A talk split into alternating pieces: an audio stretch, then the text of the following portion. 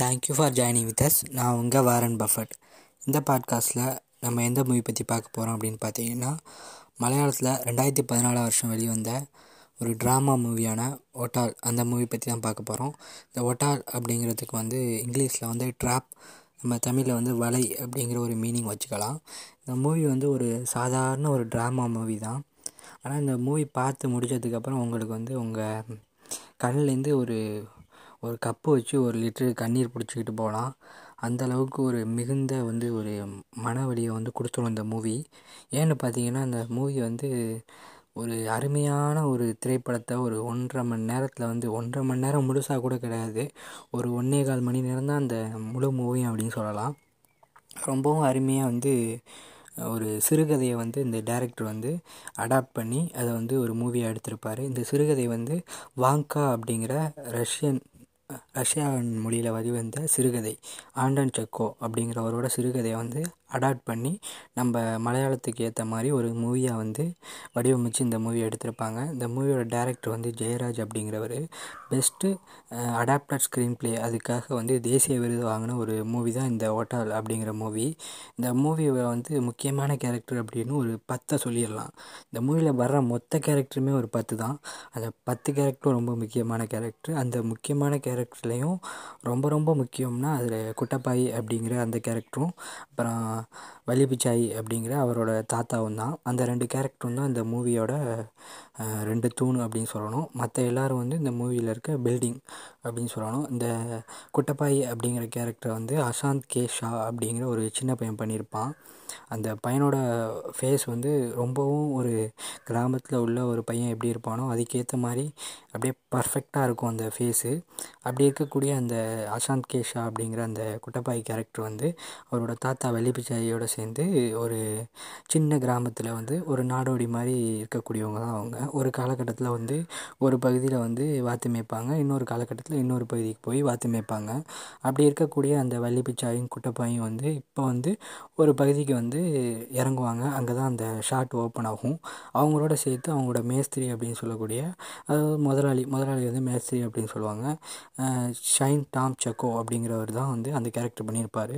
மூணு பேரும் வருவாங்க. அப்படி வந்துக்கிட்டு இருக்கும்போதே அந்த ஷைன் டாம் சக்கோ அப்படிங்கிறவர் வந்து அந்த வள்ளி பிச்சாயை அந்த தாத்தாவுக்கு சொல்லுவார் உங்கள் பேர் பேரனை வந்து நீங்கள் வேறு அது அவன் வந்து கொஞ்சம் ஹார்ஷாக தான் சொல்லுவான். நான் வந்து கொஞ்சம் பொலைட்டாக சொல்லுவேன் இது மாதிரி உங்கள் பையனை வந்து நீ வேலைக்கு அனுப்புனா நிறையா காசு கிடைக்கும். இது மாதிரி கஷ்டம் இருக்காது அப்படின்ற மாதிரி நான் இருக்க வரையும் நானே இவனை பார்த்துக்கிறேன் அப்படின்னு சொல்லி அந்த தாத்தா சொல்லுவார். ரொம்பவும் ஒரு அன்பான ஒரு ஒரு குடும்பம். ரெண்டே பேர் தான் அந்த ஃபேமிலி அப்படின்னு சொல்லலாம்.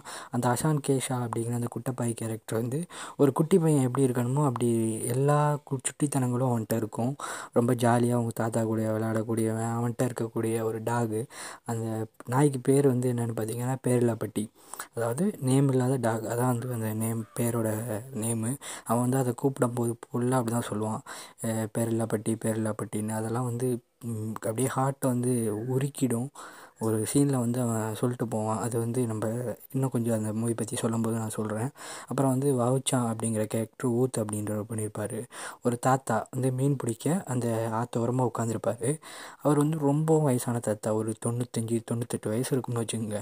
அவர் வந்து இந்த குட்டைப்பாய் மேலே கொஞ்சம் பாசமாகவே இருப்பார். அவரை எப்போ கேட்டாலும் மீன் பிடிச்சிட்டிங்களா அப்படின்னா பிடிச்சிருவேன் அப்படின்னே சொல்லுவார். ரொம்ப நம்பிக்கையாக அவரோட வாய்ஸ் ரொம்ப வந்து ஒரு மாதிரி ரொம்ப அழகாக இருக்கும். கேட்கவே ரொம்ப வந்து ஒரு நம்பிக்கையின் மறு உருவம் அப்படின்னு சொல்லலாம் அந்த தாத்தாவை. அப்புறம் சபிதா ஜெயராஜ் அவங்க வந்து மொழி அப்படின்ற கேரக்டர் பண்ணியிருப்பாங்க. அவங்க தான் வந்து இந்த குட்டப்பாய் இருக்கான்ல குட்டப்பாய்க்கு வந்து ஒரு ஃப்ரெண்டு இருப்பான். அவன் வந்து கொஞ்சம் பணக்கார வீட்டு பையன். அந்த பையனோட அம்மா தான் அந்த மொழி அப்படிங்கிறவங்க. பணக்கார வீட்டு அம்மா அப்படின்னு சொன்னால் ரொம்பவும் கொடூரமான ரொம்ப கோவப்படக்கூடிய ஒரு கேரக்டரு ரொம்பவும் வந்து பணக்கார திமிரை காட்டுவாங்க அப்படின்னு நீங்கள் நினச்சிங்கன்னா ஹண்ட்ரட் பர்சன்ட் நோ அப்படின்னு சொல்லணும்.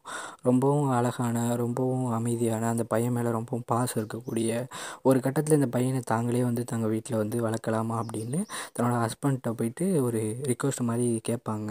ஆனால் அவங்க ஹஸ்பண்ட் வந்து ஒத்துக்க மாட்டார். ஏன்னு பார்த்தீங்கன்னா அந்த பையனை வந்து ஒர்க்குக்கு வச்சு அது வந்து சிறுவர் வந்து வேலைக்கு வைக்கிற சட்டத்துக்கு கீழே வந்து நம்ம மேலே போலீஸ் பிடிக்க வாய்ப்பு இருக்குது அது வந்து செய்யக்கூடாது. அவன் வந்து எங்கேயோ இருந்து வந்த ஒரு பெங்காலி பையனோ யார் ஆளரவமற்றவனோ கிடையாது. அவன் இங்கே இருக்கக்கூடிய ஒரு சின்ன பையன் அவனை வந்து நம்ம சிறு தொழில் அதாவது சிறுவரை வந்து வேலைக்கு அனுப்பக்கூடாதுன்னு ஒரு சட்டம் இருக்குல்ல அந்த சட்டத்துக்கு கீழே வரவும் நம்ம அது மாதிரி பண்ணக்கூடாது அப்படின்னு சொல்லுவாங்க. ஏன் அப்படி அவங்க போயிட்டு கேட்பாங்க அப்படின்னு பார்த்தீங்கன்னா அந்த தாத்தா இருக்கார்ல வள்ளி பிச்சாய் அவருக்கு வந்து உடம்பு சரியில்லாமல் போயிடும் அந்த உடம்பு சரியில்லாமல் போனதுக்கப்புறம் அந்த சின்ன பையனோட வாழ்க்கை வந்து அவங்க தாத்தா ஒரு விதமாக நினைப்பார்.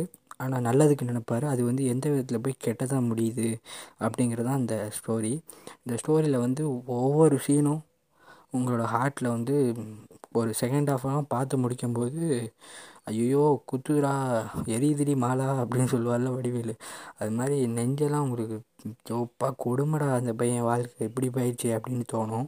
ஒரு கட்டத்தில் வந்து என்ன நடக்குன்னு பார்த்தீங்கன்னா அந்த அந்த பணக்கார வீட்டில் பையன்கிட்ட போயிட்டு இவன் வந்து சாக்லேட் சாப்பிடுவான் அந்த பையனோட சுற்றிக்கிட்டு இருப்பான். அப்போ வந்து அவனை மறுநாள் வரவழைச்சிட்டு அவனுக்காக அவங்க தாத்தா கிட்ட சொல்லி இவன் சமைப்பான். இறால் அதாவது ஆற்றுல இருக்கிற இறால் சும்மா அதெல்லாம் சும்மா ஒரு கொஞ்சம் கொஞ்சம் வாங்கிட்டு வந்து சமைச்சு இவங்களே கொஞ்சம் மீன் பிடிச்சி எல்லாத்தையும் சமைச்சு ரெடி பண்ணுவாங்க.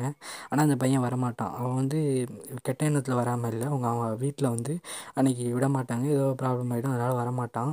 ஆனால் வந்து அதுக்கு வந்து அவங்க தாத்தா சொல்லுவார். நம்ம வந்து ஆற்று வாத்தி மேய்க்கிறவங்க. நம்ம வீட்டிலலாம் அவங்க சாப்பிட மாட்டாங்க அப்படின்று அப்படின்னு ஒரு ஒரு மாதிரி ஒரு வார்த்தை சொல்லிட்டு போவார். அதெல்லாம் வந்து நம்ம ஹார்ட்டில் அப்படியே ஓட்டை போட்டுரும். சீன் பை சீன் வந்து உங்கள் இதயத்தை வந்து மெல்ட் பண்ணும் இந்த மூவி அப்படின்னு தான் சொல்லணும். அடுத்து வந்து ஷான் டாம் சக்கோ அவர் தான் வந்து இந்த மேஸ்திரி கேரக்டரு கோத்தா நீலாம் மனுஷனாடா? அப்படின்னு நம்மளே கேட்குற அளவுக்கு வச்சுருவான் அந்த கேரக்டரு கடைசியில். நீங்கள் பாருங்கள் இந்த மூவி பார்த்ததுக்கப்புறம் உங்களுக்கு வந்து ஒரு வேறு லெவல் மூவி பார்த்த எக்ஸ்பீரியன்ஸ் கிடைக்கும். ஆனால் வந்து ரொம்ப மனசு கஷ்டமாக இருக்கும். அது ஓகேன்னா பாருங்கள் இல்லைன்னா இந்த பாடு பையன் நம்மளை இந்த மூவி பார்க்க சொல்லி ரொம்பவும் வருத்தப்பட வச்சுட்டான் அப்படின்னு நீங்கள் நினைக்கிற மாதிரி ஆளாக இருந்தேன்னா பார்க்காதீங்க அப்படின்னு தான் சொல்லணும். ஏன்னா ரொம்பவும் வந்து சோகமானது தான் அந்த மூவி முடியும். கடைசியில் ஒரு நல்ல விதமாக பாசிட்டிவ் நோட்டில் முடியும். இருந்தாலும் சீன் பை சீன் உங்கள் மனசை உருக்கிடும் அப்படின்னு தான் சொல்லணும். இது வந்து நம்ம முன்னாடியே பார்த்த மாதிரி ரஷ்யன் மொழியில் ஆண்டன் சொக்கோ அவரோட வாங்கா அப்படிங்கிற சிறுகதையை வந்து இவங்க தம் அதாவது மலையாளத்தில் தழுவி எடுத்த ஒரு மூவி தான். இந்த ஒட்டால் அப்படிங்கிற அந்த மூவி இதை வந்து டேரக்டர் வந்து ஜெயராஜ் அப்படிங்கிறவர் தான் ஸ்க்ரீன் ப்ளே பண்ணது வந்து யாருன்னு பார்த்தீங்கன்னா ஷோஜி மங்களாத் அப்படிங்கிறவர் தான். ஸ்டோரி பண்ணது வந்து அவரே தான். ஸ்டோரி பண்ணதும் வந்து இந்த ஜோஷி மங்களாத் அப்படிங்கிறவர் தான். ஸ்டாரிங் வந்து இப்போ முன்னாடியே அந்த மாதிரி குட்டப்பாய் அப்படிங்கிற கேரக்டரில் அஷாந்த் கேஷா அப்புறம் வந்து அப்புறம் அந்த வள்ளி பிச்சாயி அந்த கேரக்டர் அப்படின்னு சொல்லிட்டு படம் ஃபுல்லாக ஒரு பத்து கேரக்டர் தான். பத்து கேரக்டரும் அப்படி நங்கூரம் போட்ட மாதிரி நச்சுன்னு இருக்கும். அவங்களுக்கான ஸ்டோரிலேனும் ரொம்ப சூப்பராக பண்ணியிருப்பாங்க. சினிமோட்டோகிராஃபி ஒரு கேரளாவில் ஒரு ஆத்தோரமாக இருக்க ஒரு சின்ன வில்லேஜ் எப்படி இருக்கும் அப்படின்னா இப்படி தாண்டா தம்பி இருக்கும் அப்படின்னு உங்கள் தலையில் கூட்டி சொல்கிற மாதிரி ரொம்ப அருமையாக வந்து ஆர்ஜே ராதாகிருஷ்ணன் அப்படிங்கிறவர் வந்து இதுக்கு வந்து சினிமாட்டோகிராஃபி பண்ணியிருப்பார். எடிட்டிங் வந்து அஜித் குமார் அப்படின்னு பண்ணியிருப்பார். எடிட்டிங்கெல்லாம் வந்து ஒன்றே கால் மணி நேரம் தான் அந்த முழு படமே. ஆனால் வந்து ஒரு சூப்பரான எடிட்டிங் ரொம்ப அருமையான மூவி பாருங்கள் பார்த்ததுக்கப்புறம் உங்கள் எக்ஸ்பீரியன்ஸ் எப்படி இருந்துச்சு அப்படிங்கிறத வந்து நம்மளோட சேனலோட இன்ஸ்டாகிராம் பேஜில் வந்து சொல்லுங்கள் மொத்தமே இந்த மூவி வந்து எயிட்டி ஒன் மினிட்ஸ் தான். எயிட்டி ஒன் மினிட்ஸும் உங்கள் நெஞ்சில் நங்கூரை பாஞ்ச மாதிரி கடைசியில் ஒரு கருத்தை சொல்லி ஒரு அருமையாக இந்த மூவி முடிச்சிருப்பாங்க. இந்த மூவிக்கு ஏன் வந்து ஒட்டால் அதாவது ட்ராப் அப்படின்னு பேர் வச்சாங்கன்னு நீங்கள் கடைசியாக தெரிஞ்சுக்குவீங்க.